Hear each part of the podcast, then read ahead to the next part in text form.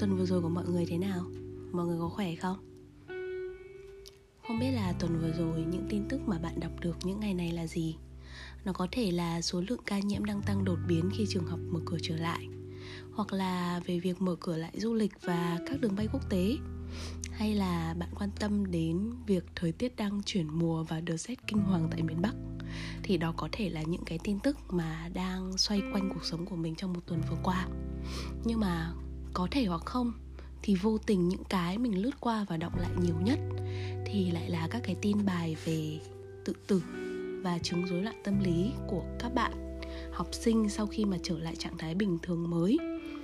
Và những cái sự rối loạn này thì nó không chỉ xảy ra ở các cái đối tượng lớn mà thậm chí là ở các cái đối tượng nhỏ. Không chỉ ở nước mình đâu mà ở trên các nước khác thì cái việc mà uh, các bạn học sinh các bạn nhỏ ấy khi mà quay trở lại trường học thì phải đi chiều điều trị tâm lý sau đó thì nó rất là nhiều. Và bản thân ngay cả những cái người như chúng mình thôi những cái người mà uh, đã lớn rồi này hoặc đã đi làm rồi thì cái việc mà sau khi một cái thời gian ngủ đông quá là lâu và trở lại một cái trạng thái bình thường thì chắc chắn là sẽ phải cần có thời gian thích nghi rồi. Uh, quay trở lại cái vấn đề quan trọng hơn mà mình muốn nói ngày hôm nay đó là về chuyện vì sao một người lại chọn cái quyết định là chấm dứt cuộc đời của mình.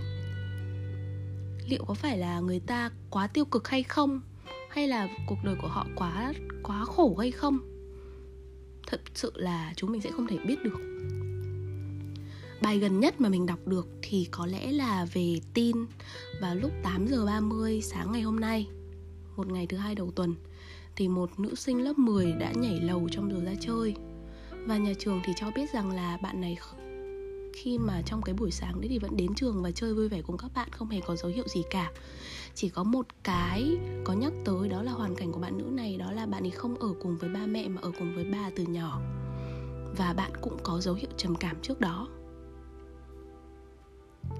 Uh, cái mà mình băn khoăn nhất đó là nếu như mà đã có dấu hiệu trước đó thì mọi người có tìm cách để giải quyết cái vấn đề đó hay không? Hay là mọi người mọi người lờ đi tại vì uh, hai câu trước và sau thực sự nó rất là mâu thuẫn trong cái việc là à ừ mọi người nhận thức được là bạn ý đang ở trong một cái hoàn cảnh như thế mà và bạn ý cũng có những cái dấu hiệu như vậy. Những cái dấu hiệu mà mình cho là những cái dấu hiệu họ đang cầu cứu. Thì tại sao câu sau lại nói là bạn ý vẫn đến trường và vui vẻ với các bạn bình thường? Thì đấy là cái mà khiến mình suy nghĩ rất là nhiều một vụ việc nữa mà có thể là mọi người biết đến nhiều hơn thì có lẽ là cái việc mà nam sinh của trường Đại học Sư phạm Kỹ thuật Hồ Chí Minh mất tích khi mà từ quê lên thành phố nhập học trong cái ngày đầu tiên. Và sau đó thì công an điều tra và phát hiện là bạn ý đã tự sát ở trên sông Sài Gòn. Trong ba lô thì đeo một cái cục đá 10 cân, tức là cái này hoàn toàn là ý định tự phát. Và gia đình và bạn bè thì rất là rất là buồn, tại vì là uh, bạn ấy hoàn toàn là một học sinh ngoan bạn ấy là một đứa con rất là ngoan và thậm chí là không có một cái dấu hiệu nào trước đó cả. Thế nhưng mà ở cái thời điểm mà sự việc dậy xảy ra ấy và khi mà báo chí đưa tin nhiều thì uh, thay vì thay vì có một cái sự gọi là thấu cảm thấu cảm thực ra thì nó hơi nó hơi xa xỉ nhưng mà có một cái sự đồng cảm với gia đình với người đã mất thì có nhiều người lại cứ trách cứ rằng là tại sao không nói với ba mẹ có khó khăn gì tại sao không chia sẻ với bạn bè? Uh, tại sao như thế này tại sao lại ích kỷ như thế vân vân và mây mây. Thế nhưng mà bản thân mình biết tổn thương tâm lý ấy, nó không phải là một thứ để có thể đem ra phán xét. Bạn không thể và cũng không được phép lấy cái sự đau khổ của người khác để quy chụp cho người ta. Họ phải thế này họ phải như thế nọ. Đúng là trầm cảm thì không còn là một cái bệnh xa lạ đối với mọi người trong cái thời buổi hiện nay. Và thậm chí là cái từ đấy nó còn được lạm dụng quá nhiều khi mà một một bạn rơi vào một cái trạng thái kiểu gọi là khó xử thôi. Uh, thậm chí là giới trẻ dùng nó nhiều đến cái mức là kiểu ôi ta muốn trầm cảm luôn hay là kiểu ừ chuyện này khiến ta trầm cảm quá thì cái từ đấy nó đang bị lạm dụng quá mức. Nhưng mà uh, thực sự thì nó không phải là một cái vấn đề nhỏ nó thực sự là một cái vấn đề rất là nghiêm trọng và cho tới nay thì trầm cảm chiếm một cái tỷ lệ lớn đôi khi là tới 50% số người tự sát. Tuy nhiên, lý do mà để một người chấm dứt cuộc đời thì nó có thể tới từ nhiều nguyên nhân khác nhau. Trong cái bài báo mình đọc cùng ngày hôm nay thì có một báo cáo của UNICEF ở Việt Nam nói là lý do tự sát vô cùng đa dạng. Nó có thể đến từ áp lực bạo áp lực học hành này có thể là bị bắt nạt gây ra tổn thương tâm lý có thể là thất tình có thể là bất hạnh hoặc có thể là xung khắc với gia đình. Đôi khi thì là gánh nặng kinh tế bị ép buộc phải à, kết hôn sớm hay là bị cản trở trong hôn nhân. À, áp lực phải thành công hay là áp lực phải trở thành một người mạnh mẽ kiểu như vậy có đa dạng các cái loại mà có thể khiến người ta nghĩ đến cái việc là uh, nó không có lối thoát và cuộc đời của mình tới đây là hết rồi kiểu như thế. Và cũng trong cái báo cáo của UNICEF về Việt Nam ấy thì có một cái chi tiết khá là quan trọng. Đó là ngược với cách ta nghĩ rằng là gia đình là nơi để trấn an, thì cái việc sống chung với gia đình có thể làm trầm trọng cái vấn nạn tự tử hơn. Lý do là cái việc sống chung không quan trọng bằng chất lượng sống chung. Đôi khi là cha mẹ hoặc gia đình kỳ vọng quá nhiều ở con cái và họ biến cái tình yêu thương đấy thành một cái áp lực. Và có thể đó là cái lý do mà để các bạn trẻ tìm đến cái chết nhiều hơn. Ở trong cái độ tuổi mà các bạn đang phát triển và các bạn đang hình thành cái tâm lý của mình tình cờ trước tết thì có một em gái có gửi cho mình một cái email rất là dài. Dài tới mức là ở ngay đầu thư em ấy đã nhắn nhủ là em chỉ muốn tâm sự vậy thôi thế nên chị hãy đọc khi thật rảnh nhé. Và thực ra là cái email nào mình nhận được nó cũng như vậy. Mình tin là nó phải khó nói lắm. Nó phải um, bất lực lắm thì mọi người mới chọn kể cái câu chuyện đó với mình. Một người hoàn toàn xa lạ tại vì nói gì thì nói dù bạn có đang nghe cái podcast này hay là bạn đã follow mình từ những cái số podcast đầu tiên thì uh, có thể hoặc không bạn uh, biết mình. Hoặc là uh, bạn chỉ đơn giản là kiểu tình cờ có một ai đấy chia sẻ về cái số podcast của mình và bạn biết đến kênh của mình. Nhưng mà thực tế thì bạn chẳng biết mình là ai cả bạn chẳng biết mình tên thật là gì bạn chẳng biết mình làm gì bạn chẳng biết câu chuyện của mình như thế nào. Và ngược lại mình cũng vậy vậy nên là những cái câu chuyện mà các bạn có gửi tới mình thì cái việc duy nhất mình có thể làm và cái việc mình chỉ có thể làm nó chỉ đơn giản là mình trả lời mình phản hồi lại email đó rằng mình đã lắng nghe câu chuyện của bạn và mình đồng cảm với cảm xúc của bạn hiện tại. Còn cái việc là uh, bây giờ mình phải làm gì uh, làm thế nào để mình quên người đấy làm thế nào để mình vượt qua hoàn cảnh đấy thực sự là mình không thể có một cái lời khuyên nào chính xác cho bạn cả. Tại vì như mình vẫn nói thì uh, mình không hề mình không hề có tự hào quá về những cái trải nghiệm của mình tại vì mình vẫn nói mỗi người thì sẽ có một cái cuộc đời khác nhau mỗi người sẽ nhìn nhận sự việc một cách khác nhau. Và ngay cả cái thái độ của bạn trong một sự việc nó cũng khác nhau nữa. Uh, quay trở lại email của của em gái kia thì trong những cái câu chuyện đó thì có những cái câu chuyện không mới nhưng mà cũng có kha khá những cái câu chuyện không cũ mà mình thì cứ nặng lòng mãi, tại vì cứ đọc những cái câu chữ trong cái email dài đằng đẵng đấy nó là về câu chuyện của một cô bé 17 tuổi, nhưng mà lại không nhận được sự thấu hiểu và bao dung hay là yêu thương từ phía gia đình. Thay vào đó thì là những trận đòn roi và mình tin rằng nó không phải là một câu chuyện cũ. Nó sẽ có nhiều các cái gia đình hiện tại vẫn đang sử dụng bạo lực là một cái phương thức để gian đe con gái của mình. Cái quan trọng ở đây là em gái đấy hầu như là đã tự giải quyết hết tất cả các vấn đề của mình rồi. Mỗi cái vấn đề xảy tới thì em đều tìm một cái hướng để để giải quyết và để thử những cái cách khác nhau. Thế nhưng mà uh, có vẻ như là hoàn cảnh không thay đổi. Và cái câu chuyện là em vẫn chọn tiếp tục và cố gắng thì là cái điều mà mình cảm thấy khâm phục nhất. Và cũng là cái điều mà mình cảm thấy thực sự là uh, mình còn kém em rất là nhiều. Mình thì chưa làm cha mẹ mình cũng không biết là cái việc đấy nó có dễ dàng gì không. Thế nhưng mà mình vẫn tin rằng đó là một cái công việc mà sẽ cần rất là nhiều thời gian, cần rất là nhiều bao dung và cần rất là nhiều sự kiên nhẫn. Và mình vẫn luôn dặn là hãy nhớ những cái câu chuyện này để có thể làm một người phụ huynh tốt hơn. Uhm. mình đã khóc và thử cứa tay của mình hồi lớp 7 Tại vì ở cái thời điểm đấy thì ai mệt mỏi họ cũng làm như thế. Hồi đấy thì mình không biết về cái định nghĩa là self harm tức là tự làm tổn thương bản thân mình để giải tỏa vấn đề tâm lý. À, lúc đấy thì thực sự 50% là vì mình ờ, mình buồn thật và 50% là vì phong trào tại vì ai cũng làm như thế cả. Nên là mình muốn thử xem là cái nỗi đau nó có vơi đi được không mặc dù là cái nỗi đau lúc đó thì nó chỉ đơn giản là mẹ không tin tưởng vào những cái mối quan hệ bạn bè của mình và mẹ bảo là sớm muộn mình cũng sẽ hư người thôi. Mình thì mình mừng tại vì năm đó vì chịu đau không giỏi nên là mới chỉ đặt con dao lam lên tay mình đã thấy đau rồi. Và mình nói là thôi thả hèn chứ còn hơn, chứ còn chắc là cuộc đời thì còn nhiều cái lúc mà còn khổ hơn nữa ấy. Lần thứ hai thì mình đã lén uống thuốc ngủ của bà ngoại vào năm lớp 10 sau cái tát đầu tiên của bố mình. Tại vì năm đó học lực của mình chỉ xếp thứ 49 trên 50 thôi Và bố có nói với mình rằng là tao không có đứa con như mày. À, Mình cũng lại mừng Tại vì năm đó thì cái lượng thuốc đấy nó chỉ đủ để cho mình thiếp đi một lúc. Sau đó thì ngộ độc và nôn ra hết. Thế nên uh, cho đến thời điểm hiện tại thì mình vẫn ở đây. Cái quan trọng nhất là Vì mình vẫn được tiếp tục còn sống và còn còn ngồi ở đây để đón nhận những cái tình yêu thương nên mình biết hoàn toàn rằng là uh, mình còn may mắn lắm. Vì thực sự là những cái lần như thế không phải là vì bố mẹ mình cố tình muốn làm tổn thương mình hay là bố mẹ mình muốn làm đau mình. Mình biết là bố mẹ mình cũng không thoải mái gì sau những cái lần đánh mình như vậy cả.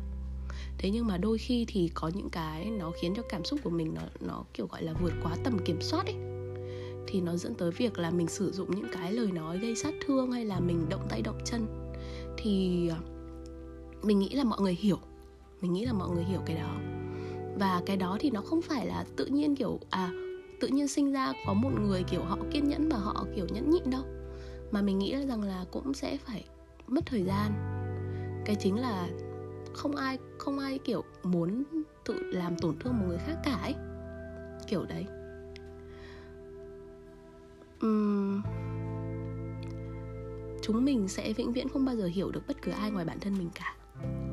Và đối với người ngoài thì chúng mình cái việc làm tốt nhất nó có lẽ chỉ là nên lắng nghe và đồng cảm thôi.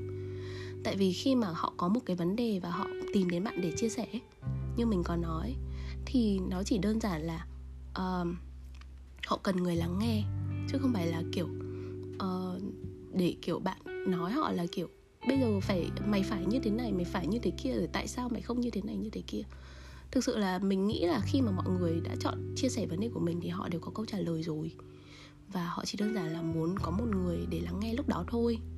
Và thực sự ấy mọi người, bế tắc ở tuổi trẻ, bất cứ ở một độ tuổi nào thì đều đau khổ cả. Vậy nên mình mới nói rằng lạc quan là một sự lựa chọn. Ở trong mọi trường hợp cho đến thời điểm hiện tại thì mình chọn sự lạc quan hơn là sự tuyệt vọng à, hồi lockdown năm ngoái thì mình ở Đà Nẵng một mình hết đợt lockdown đấy thì lại đến Hà Nội. Thế xong rồi mình cứ nghĩ là nếu như mà lockdown mà có gia đình hay là có bạn bè ở cạnh thì không biết sẽ như thế nào không biết là có vui hơn không? Tại vì có những cái buổi mà mình thực sự là mình cảm thấy mình thấy mệt mỏi kinh khủng. Vì phải nhốt mình ở trong bốn bức tường đấy. Uh, ít giao tiếp với mọi người không ra ngoài thiếu ánh sáng tự nhiên. Và mình cảm thấy cái sự thay đổi trong cái tâm sinh lý của mình thực sự. Thế nhưng mà cầu được ước thấy mọi người ạ cũng không biết là mừng hay hay là hay là buồn nữa. Nhưng mà cả nhà mình mới bị covid. Chính xác hơn là đang bị thì đúng hơn vì sáng nay mình làm xét nghiệm PCR vẫn cho kết quả dương tính và chỉ số CT thì rất là cao. À, cả nhà mình thì cứ lần lượt từng người từng người một nhảy vạch như thế thôi và cái hoàn cảnh đấy ở Hà Nội hiện tại thì nó không còn quá là xa lạ nữa.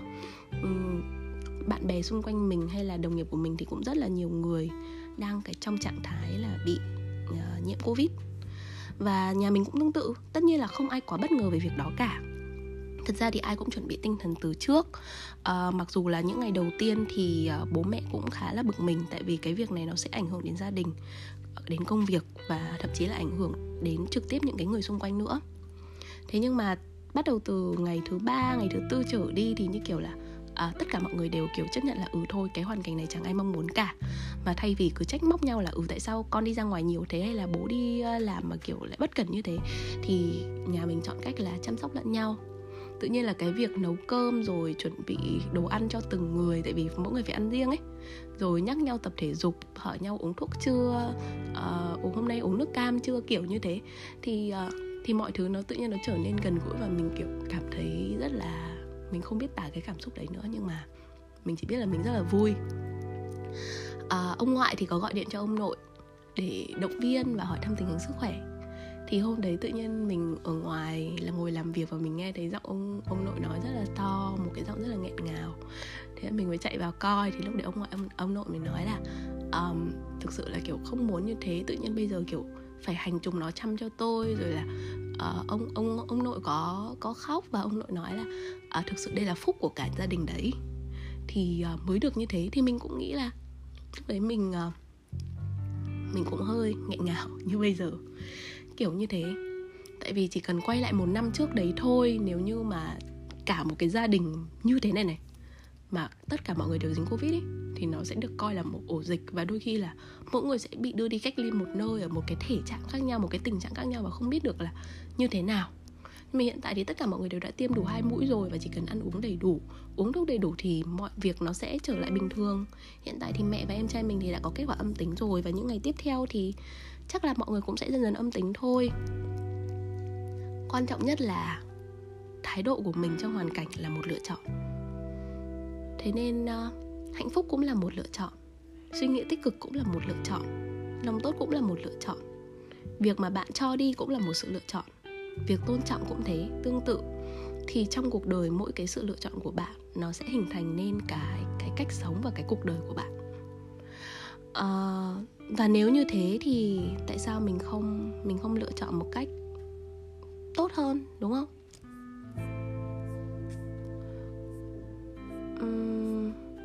Quay đi quay lại. Thì nó vẫn về cái vấn đề là mọi người nên nhìn nhận sự việc như thế nào. Mình không nói là cuộc đời của mình lúc nào cũng chìm đắm trong cái sự gọi là vui vẻ. Thế nhưng mà ở trong một số tình huống thì cái việc mà ừ lựa chọn nghĩ cho mọi thứ nó nhẹ nhàng đi, hay như mẹ mình cứ hay đùa là phải tập cách buông bỏ ấy. Tức là à, đừng có kiểu suy nghĩ một cái việc quá là nhiều đừng có đặt nặng nó quá là nhiều. Hay là như việc hôm trước thôi mình uh, có nói là ủa tại sao kiểu cái nhà đấy họ cũng họ cũng nhiễm cùng ngày với mình mà tại sao họ lại âm tính nhanh hơn mình? Thì nó cũng chẳng mẹ mình bảo là chẳng việc gì phải so sánh như thế cả và mình thấy ừ cũng đúng. Uhm, thế nên là mình có nói với nhau về cái việc là làm thế nào để có thể suy nghĩ và hạnh phúc đúng với định mức của mình ấy mình cũng định làm một cái số về cái chuyện đấy. Chắc là để số sau. À, ok. Hôm nay thì mình nghĩ là đủ rồi. Cũng khá là dài lâu lắm rồi mới có một số podcast dài như thế. Không biết là mọi người có nghe tới đây không? À, thời điểm này ở miền bắc thời tiết khá là độc hại. À, cũng tương tự ở các miền khác thì cũng sẽ có sự thay đổi thế nên sức khỏe có thể đi xuống. Mọi người đừng chủ quan nha. Và dù là tiêm vaccine hai mũi rồi thế nhưng mà những cái biến chứng hậu covid thì nó cũng khá là nguy hiểm. Thế nên là tránh được tới mức nào thì tránh và cố gắng là giữ gìn cho cả bản thân và gia đình. Quan trọng nhất là uh, những cái vụ việc mình nhắc tới ở đầu podcast ấy nó là những cái để một lần nữa mình suy nghĩ thôi.